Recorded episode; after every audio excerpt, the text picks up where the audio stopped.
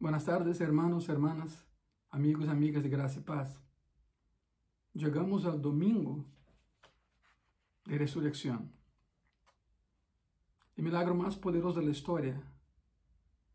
Cristo transforma todo o que toca e Cristo transformou uma crucifixão em uma ressurreição. Cada vez que, que passa por tu cabeça se Cristo de verdade tem poder, pense nisto. Ele foi capaz de transformar una crucifixión en una resurrección y cambió el mundo para siempre. El nacimiento de Cristo fue natural, pero su concepción fue sobrenatural, ya sabemos la historia. Su muerte fue natural, pero su resurrección fue sobrenatural. Jesús nunca habló de su muerte sin mencionar la resurrección. De hecho, eh, en ocasiones decía, el Hijo del Hombre será levantado y será crucificado, refiriéndose a él mismo. Pero siempre terminaba la expresión diciendo, para el tercer día me levantaré. Los discípulos se quedaron con la primera parte, me van a matar.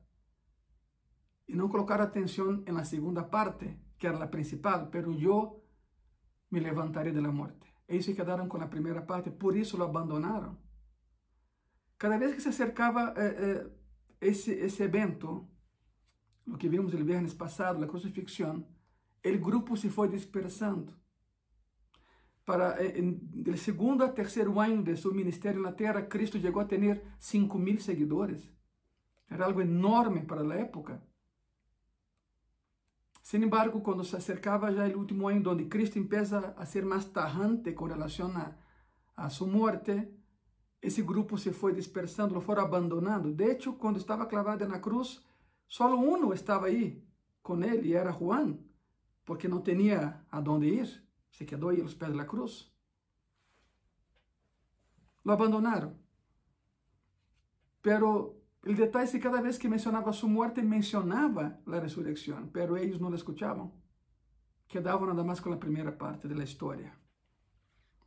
O doutor Lucas, sempre meticuloso e metódico em, em seus escritos, afirma em Hechos capítulo 1, versículo 12, versículo 3. Mira o que escreve Lucas. E a palavra diz assim: Hasta el dia em que foi recebido arriba después de haber dado mandamientos por el Espíritu Santo a los apóstoles que había escogido, a quienes también, después de haber padecido, se presentó vivo, ojo con eso, se presentó vivo, con muchas pruebas indubitables, apareciéndoseles durante 40 días y hablándoles acerca del reino de Dios. Uno le hizo, no pone atención. Después que Cristo se levantou da morte, depois que ressuscitou, passou 40 dias predicando em Jerusalém e cercanias de Jerusalém. 40 dias. Uma multitud lo viu ressuscitado. Sabiam que estava aí, sabiam que era real. A história não estaria completa sem a ressurreição. É curioso porque Cristo nunca mencionou seu nascimento pero sempre señalou sua morte e ressurreição. Não que o nascimento não tivesse importância, claro que tem importância. Para morir, tuvo que haver nascido, é lógico. Pero parece ser que, que ele señalava um ponto específico da história onde vencerei a morte, vou provar quem sou eu. Vocês verão quem, quem sou eu. Podem confiar em mim. E lo hizo. Quais são as, as, as evidências dessa ressurreição? Porque há pessoas que todavia dudam, né? Encontramos artículos em revistas, em internet, em todos lugares, de pessoas uh, que dudam dessa ressurreição. Bueno, quais são as evidências da ressurreição de Cristo? Eu te invito a, a que chame mais pessoas a que vejam esse mensagem depois envie link desse mensagem, o mensagem vai estar em YouTube. Envie esse link a tus amigos e amigas para que entendam que se ressuscitou. Não é nada mais um sentido espiritual, lo sentimos, sabemos que está vivo, mas há pessoas que com isso não lhe é suficiente, necessitam provas tangíveis, pois aí vamos com as provas tangíveis de que ressuscitou. Sabemos que ressuscitou. Quais são as evidências las evidencias de la resurrección de Cristo. Podemos resumir todo em quatro pontos. Em quatro. Número um, simplesmente o corpo havia desaparecido, o corpo nunca mais foi encontrado. Lucas capítulo 24, de versículo 1 al 3, a palavra diz assim: El primeiro dia da semana, ou seja, domingo, porque o calendário judío, el fin de semana judío termina em Shabbat, termina sábado, domingo é el primer día de la semana. Y es muy curioso porque eh, en Brasil los días de la semana son así. Domingo es domingo igual, pero ahí viene lunes, martes, segunda, terça, quarta, quinta, sexta. O sea, segunda, el segundo día de la semana. Terça, tercer día de la semana. Y así va. Así va. Esos son los días de la semana en portugués de Brasil. Por isso, domingo é o primeiro dia da semana. É por isso que em las igrejas evangélicas eh, o culto é o culto principal, digamos assim, é, domingo. Não que os cultos entre semana sejam eh, de menor valor, não. Todos os serviços têm valor. Cristo está em todos eles. Pero, digamos assim, o culto mais chamativo é domingo, porque é o primeiro dia da semana. E empezamos a semana em la casa de Deus, empezamos a semana em la presença de Deus. Então, número um, o corpo havia desaparecido e regressamos a Lucas, por favor, Lucas 24. Já sabem, versículo 1 versículo 3. El primeiro dia da semana, muy de manhã, vinieron a sepulcro, trayendo as espécies aromáticas que haviam preparado e algumas outras mulheres com elas. E hallaron removida a pedra del sepulcro. E entrando, não hallaron el cuerpo del Senhor Jesús.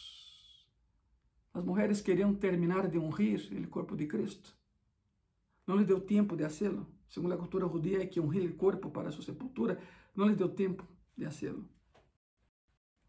Os quatro evangelhos comentam a visita de las mujeres a la tumba de Jesús, que por certo era de Arimateia, não era de Jesus, la prestaram para terminar o ungimento segundo a cultura judia e constataram que o corpo não estava aí, a tumba estava vazia. Bueno, alguns buscam explicações para esse hecho. Aqui tem algumas. Escute bem isso, ponga muita atenção. Alguns argumentam que as mulheres se equivocaram de tumba, se equivocaram de lugar.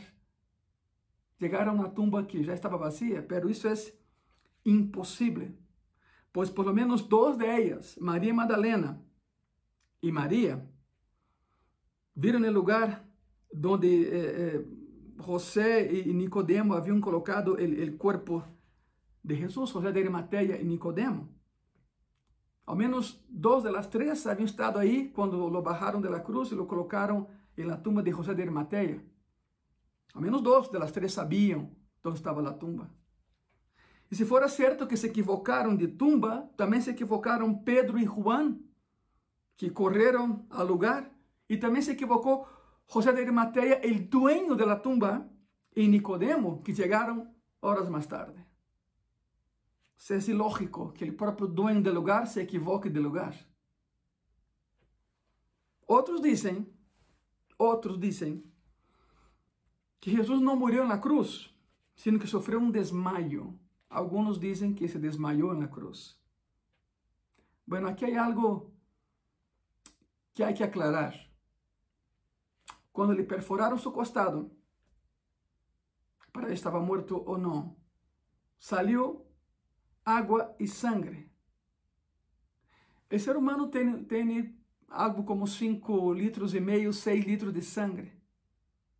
Uma sola gota de la sangre de Cristo seria suficiente para limpiarnos de todo o pecado. Uma sola gotita. Sin embargo, Ele deu toda a sua sangre. La cruz quedó empapada en la parte de abajo de la sangre de Cristo. El, el, suelo quedó empapado con la sangre de Cristo, la sangre del Salvador. Cuando el corazón deja de, de latir, se forma una película aquosa a su alrededor. Por isso, quando perforaram por aí, saiu sangue, saiu água. Significando isso que o coração já não funcionava. E se o coração já não funciona, a pessoa está clinicamente morta. Si Jesús no murió, entonces no resucitó. Y si no resucitó, tuvo que empujar la piedra que, se, que tumba y salir de ahí sin que los soldados romanos que guardaban la tumba lo vieran. Ok, la piedra se movió del lugar, no para que Cristo saliera. Acuérdate que estaba el aposento alto, los discípulos ahí asustadísimos porque pensaban que ellos serían los próximos en la, en la crucifixión, serían perseguidos. Por eso estaban cerrados y, y porta cerrada y todo cerrado y Cristo traspasó los muros y entró al aposento alto y comió con ellos, diciendo, yo no soy un fantasma, toquem eu quero comer, para que vean que sou eu. A pergunta é, se Cristo, se Cristo entrou no aposento alto com todo cerrado, não poderia sair da tumba também com a tumba cerrada? Claro que sim. Então, por que a pedra se moveu? A pedra se moveu não para que Cristo saliera, sino para que tu e eu pudéssemos entrar e ver que o corpo não estava aí. Por isso a pedra se moveu. Número 3. Otros dicen que ladrones robaron el cuerpo. Bueno, también es una imposibilidad porque una, un grupamento romano vigilando la tumba, porque los fariseos eh, avisaron a, a, a, Pilato, mira, es, esa secta que está por aquí, o sea, la iglesia naciente, esa secta que está por aquí, eh, van a intentar robar el cuerpo para justificar que su líder resucitó.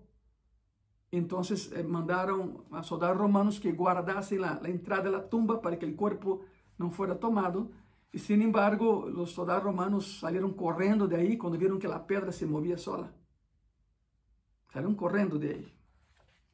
Y claro, les fue prohibido contar eso, está en la Biblia. Les prohibieron contar eso, ocultaron el hecho de la resurrección. Por eso algunos dicen que ladrones robaron el cuerpo, imposible. La tumba estaba muy bien custodiada. Excusa número 4 para aquellos que no creen en la resurrección. Otra teoría es que los discípulos robaron el cuerpo. Ok, vamos otra vez. Los fariseos pidieron a Pilato que diera órdenes para vigilar la tumba, ya que Jesús había dicho que al tercer día resucitaría. Eran soldados de élite que guardaban la tumba. No era posible pasar por ellos. Número 5. Otros dicen que para evitar la resurrección, las autoridades judías o romanas cuerpo. Con la noticia de la resurrección, la predicación de los apóstoles ganó fuerza y muchas personas se convertían después de eso. Ahora, déjame explicarte algo. ¿Cuál es? es una pregunta más bien. ¿Cuál sería la manera más eficaz de acabar con la iglesia? Toda nuestra eh, eh, eh, está basada en una sola cosa, que Cristo resucitó como había prometido hacerlo. La manera de, de, Roma acabar con la iglesia era simplemente presentando el cadáver de Jesús en plaza pública. Con eso acabaría la iglesia, sin problemas. Porque toda la fe cristiana está basada en ese hecho, que Cristo sí murió, pero resucitó como lo había prometido. Entonces, era muy sencillo acabar con la iglesia presentando el cadáver de Jesucristo. ¿Por qué nunca lo hicieron? Porque nunca tuvieron su cuerpo. Porque Cristo se levantó de la muerte y vive. Y está conmigo y está contigo. Amén. Alabado sea su nombre, ¿verdad? Queda entonces la explicación más lógica. El cuerpo de Jesús no fue tomado por hombres porque Dios lo levantó de entre los muertos. Quédate con esa explicación. Es la más lógica. Segunda prueba de que eh, resucitou, e essa é, é, é, tremenda, tremenda. Escute bem isso. Número dois, vimos que o primeiro é o corpo desapareceu, e já explicamos isso. A prova número dois de sua ressurreição é que o sudário estava enrollado. Ok. Sudário não é uma sábana. São coisas muito diferentes. El sudario era un pequeño pedazo de tela que se colocaba en el rostro de la persona cuando era sepultada. Ese es un sudario. Lo demás son los lienzos funerarios, la sábana, pero el sudario no es enorme, es un pequeño pedazo de tela que se colocaba en el rostro cuando la persona era sepultada. Então, a prova número dois é que o sudário estava enrollado. Pastor, que tem isso que ver muito. E te vou explicar por quê. Juan, capítulo 20, de versículo 3 a versículo 8. Estamos falando hoje da ressurreição de Cristo. Juan 20, versículo 3 a versículo 8. A palavra diz assim: E saíram Pedro e o outro discípulo e foram ao sepulcro, foram correndo. Corriam os dois juntos, pero o outro discípulo correu mais a prisa que Pedro e chegou primeiro ao sepulcro. Claro, porque porque Juan era mais jovem que, que Pedro e Juan lhe ganhou a carreira. E bajándose a, al mirar, viu os lienzos puestos aí, pero não entrou. O sea, Juan chegou primeiro que Pedro, pero não entrou, tuvo medo. Luego chegou Simão Pedro tras ele e entrou no sepulcro. Assim era Pedro, muito aventado. Juan ganhou a carreira, pero não entrou. Pedro chegou um pouquinho depois, cansado, porque não lograva seguir o ritmo do jovem Juan. Pero Pedro sí se metió. Luego llegó Simón Pedro tras él y entró en el sepulcro y vio los lienzos puestos ahí. El sudario que había estado sobre la cabeza de Jesús, no puesto con los lienzos, sino, ojo, sino enrollado en un lugar aparte. Entonces entró también el otro discípulo que había venido primero al sepulcro y vio y creyó. Los dos correram. As mulheres deram notícias, chegaram à casa de, Marco, tocaram a porta, disseram: eh, "O Senhor não está". E um ángel nos dijo que ressuscitou, porque busca entre os mortos aquele que vive, dijo o ángel. As mulheres correram de regresso, alegres, contentas, felizes, porque o Senhor havia ressuscitado. Aleluia. Pero os discípulos não creiam, hasta que eh, Juan e Pedro saíram correndo al lugar de, de sepulcro. Juan ganó la carrera, era más joven, llegó primero, pero no entró. Quedó en la entrada de la tumba. Pero Pedro llegó después y se metió. Y cuando se metió, Juan ganó valor y se metió también. Y dice esta palabra, y vieron eh, los lienzos y, y, el sudario enrollado a un lado. Bueno, voy a explicar eso. Juan llegó más rápido, porque era más, más joven, Pero dijeron que ambos entraram, fim e ao cabo, e, e viram e, e creyeron. Viram que haviam passado e creyeron. Que foi o que viu? Que foi o que viram? E que les hizo crer. Não era nada mais a ausência do corpo, sino que o sudário, o pequeno pedaço de, de tela que se, coloca, se colocava na cara de los que eram sepultados, estava enrollado e aparte. Que tem isso que ver? Bueno, isso é cultura judia. Tenho que explicar isso. Isso é costumbre e cultura judia. Tem que ver com a tradição judia. O sudário enrollado tem que ver com a dinâmica entre amo e servo. Amo e servo. Supongamos, eh, tenha imaginação suficiente para, para pensar em algo. Há uma, há uma cena.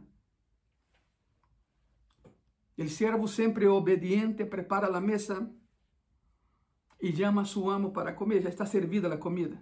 Pero o servo queda aí, guardando distância, pero vendo, pendiente de, del amo.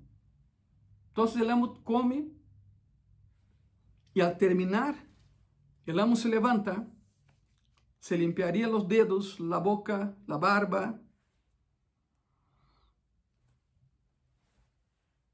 haria uma, uma bola com a servieta ou pedaço de tela ou sudário e deixaria ao lado da na mesa.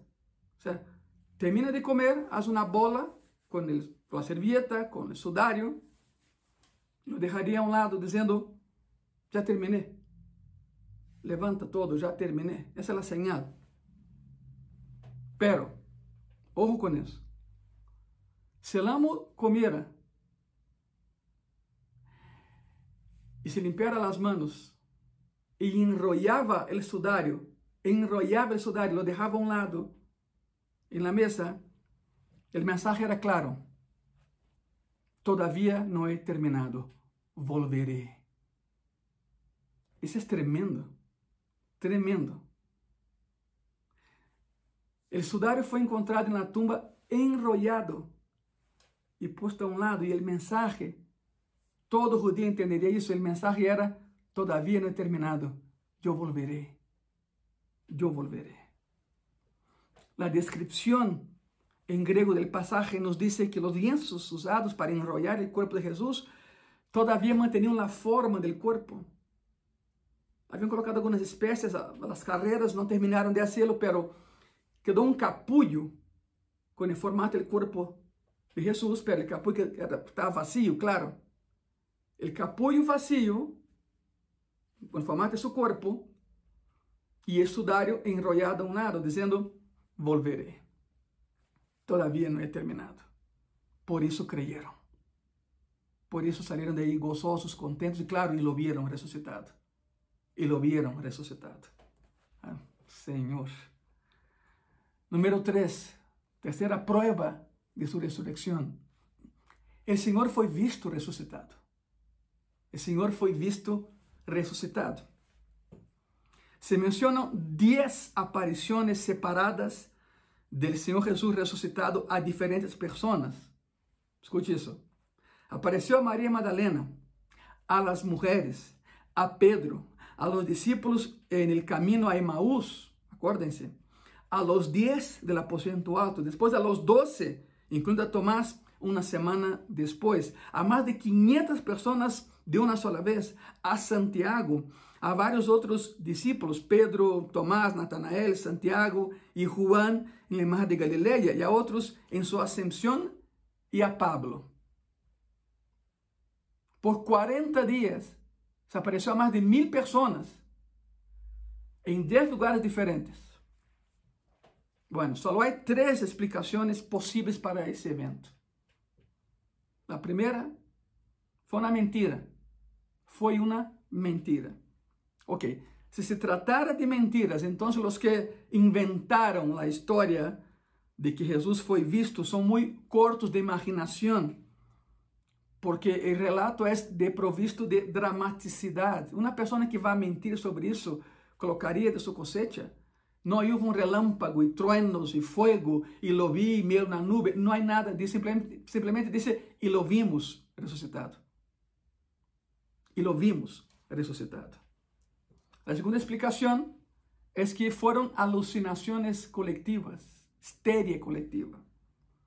Uma alucinação é quando um desejo intenso de ver algo provoca que a mente sugestionada veja o que se quer ver. Bom, aqui há um pequeno detalhe. Quando Jesus morreu, seus amigos se dispersaram e não queriam pensar no assunto. Cada quem regressou a suas tarefas anteriores a encontrar-se com ele. Pedro, por exemplo, foi, volviu a pescar, regressou a seu barco de pesca. Para que haya um ambiente favorável a uma alucinação, os fatores internos do homem e externos de natureza devem coincidir pero nada estava enfocado em Cristo, já nada lo queria ver. Dijeron, se acabou, terminou, regressamos, regressemos mais bem a lo que estávamos fazendo. Pero Jesus foi visto tanto por pessoas a, a solas como por multitudes, e tanto cerca de Jerusalém como junto ao mar de Galileia. Não há nada homogêneo nessas aparições. Então, não é possível que seja uma alucinação coletiva. Queda então a verdade queda la verdad. Después de analizar que no se trató de invenciones, de mentiras y tampoco de alucinaciones, solo queda decir que esas personas de verdad vieron al Señor resucitado. Esta es la verdad. Venció la muerte como Él había prometido hacer. Número 4. Hermanos, hermanas, amigos y amigas de gracia y paz, familia gracia y paz. La cuarta prueba de que resucitó, los discípulos fueron transformados. Os discípulos foram cambiados. Os homens que aparecem nas páginas de los evangelios, quando aparecem outra vez em Hechos, são outros. É a mesma pessoa, pero houve um cambio nessa pessoa. Que produz esse cambio? Alguns podem dizer que foi o Espírito Santo e dia de Pentecostés, pero quando sucedeu isso, Jesus já havia ressuscitado. O cambio foi antes do Pentecostés. La resurrección desactó poderosas fuerzas morales y espirituales y los cambió por completo, y los cambió por completo. Tanto así que es muy curioso el hecho de que eh, el, patriarca de Rusia es Andrés. El patrono, el patrono de, Rusia es, es Andrés. El patrono de, eh, de Atenas es Andrés. Significa que el, muchacho, el joven, andou de um lugar a outro, de um extremo a outro, convencido do mensaje de salvação. Convencido em que Cristo havia ressuscitado, porque lo viu ressuscitado. Foi um cambio. Pero tenho dois exemplos del cambio, todavía mais dramáticos. Temos a Pedro, o apóstolo Pedro, mal hablado, inestable de su caráter, blasfemador, niega a Cristo, e sabemos a história, se esconde e se sente abatido casi em depressão, porque havia negado a seu Senhor. Pero, en el dia de Pentecostés, predica com denuedo e 3 mil pessoas se conviertem. De alguém escondido a alguém exposto a la crítica pública. Número dois está Santiago ou Jacob, el hermano del Señor, que junto con los otros se burlaba de Jesús y no creía en él, no creía en él. Sin embargo, Santiago o Jacob llegó a ser el líder de la iglesia en Jerusalén. La pregunta es, ¿qué produjo tal cambio? ¿Qué fue lo que pasó?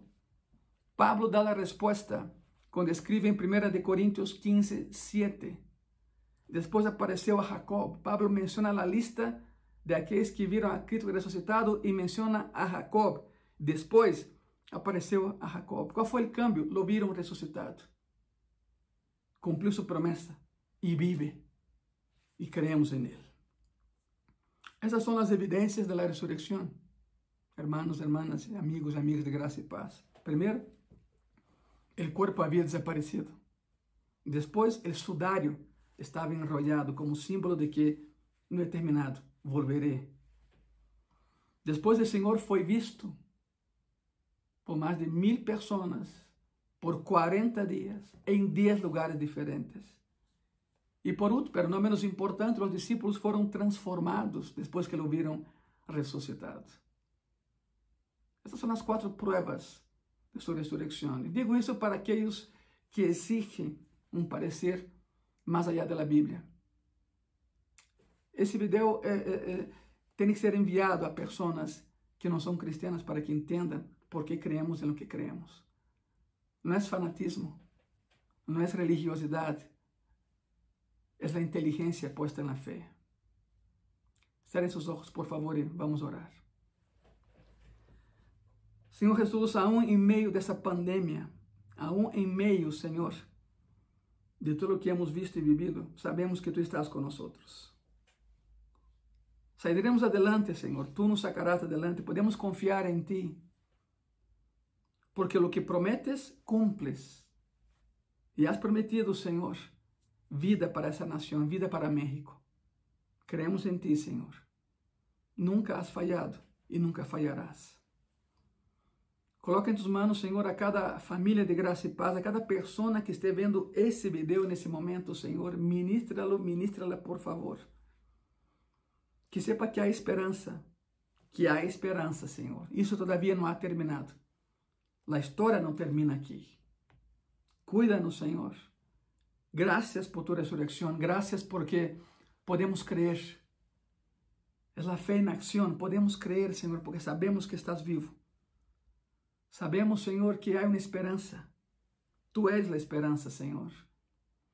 Jesus, graças por la cruz. La cruz foi o meio para que isso se produjera em nossas vidas, Senhor. É certo. A pedra se moveu na tumba não para que tu salieras, sino para que nós pudéssemos entrar e constatar de maneira fehaciente, Senhor, de que tu não estavas aí. Te clavaram na cruz, te colocaram na tumba, pero ni la cruz, ni la tumba eram lugares para ti, um Deus todo-poderoso, um Deus eterno. É curioso, Senhor, que em tu ministério nada foi tuyo. A barca onde predicavas era de Pedro. A casa onde hospedavas em Cafarnaum, também de Pedro. O lugar que predicavas na sinagoga era dos fariseus. A cruz onde te clavaram não era para ti, era para Barrabás. A tumba onde colocaram tu corpo era de Arimateia, não era tuya. Nada era tuyo, Senhor, pero todo te pertenece a ti. Nos queda claro. Todo es tuyo, Senhor. Nós também somos tuyos. Por lo tanto, graças pela esperança que nos dá, Senhor. Graças porque sabemos que venciste a morte e contigo venceremos essa pandemia. E muito pronto, muito pronto, as igrejas abrirão portas outra vez e poderemos abraçar-nos e haremos fiesta, Senhor. Uma festa de fé, uma festa de amor, uma festa de encontro, uma festa de coinonia, de comunhão. Graças por tu ressurreição, Senhor. Amém e amém. Família Graça e Paz, como sempre les invito a que todas as noites a las 10, a las 10 de la noche nos unamos em oração por esse país. Aí em tu casa com tu família, deja lo que están haciendo de hacer y reúnase por favor, toda la familia junta e orem, orem por essa nação. Também estamos ayunando. Escorre um dia em la semana para que podas ayunar. Por supuesto que se estás tomando alguma medicina, se estás embarazada, hermana, hermana, não lo hagas. Pero los demás sim, se lo puedes hacer y si lo quieres hacer, únete con nosotros en ayuno y oración. La oración es diaria, desde la noche. El ayuno es un día por semana. Quero agradecer ao apoio de todos vocês nesse processo que estamos vivendo de lejanía social, pero cercanía espiritual. Graças por el apoio, síguelo haciendo. Por favor, síguelo haciendo. Muchas gracias y que Dios te bendiga.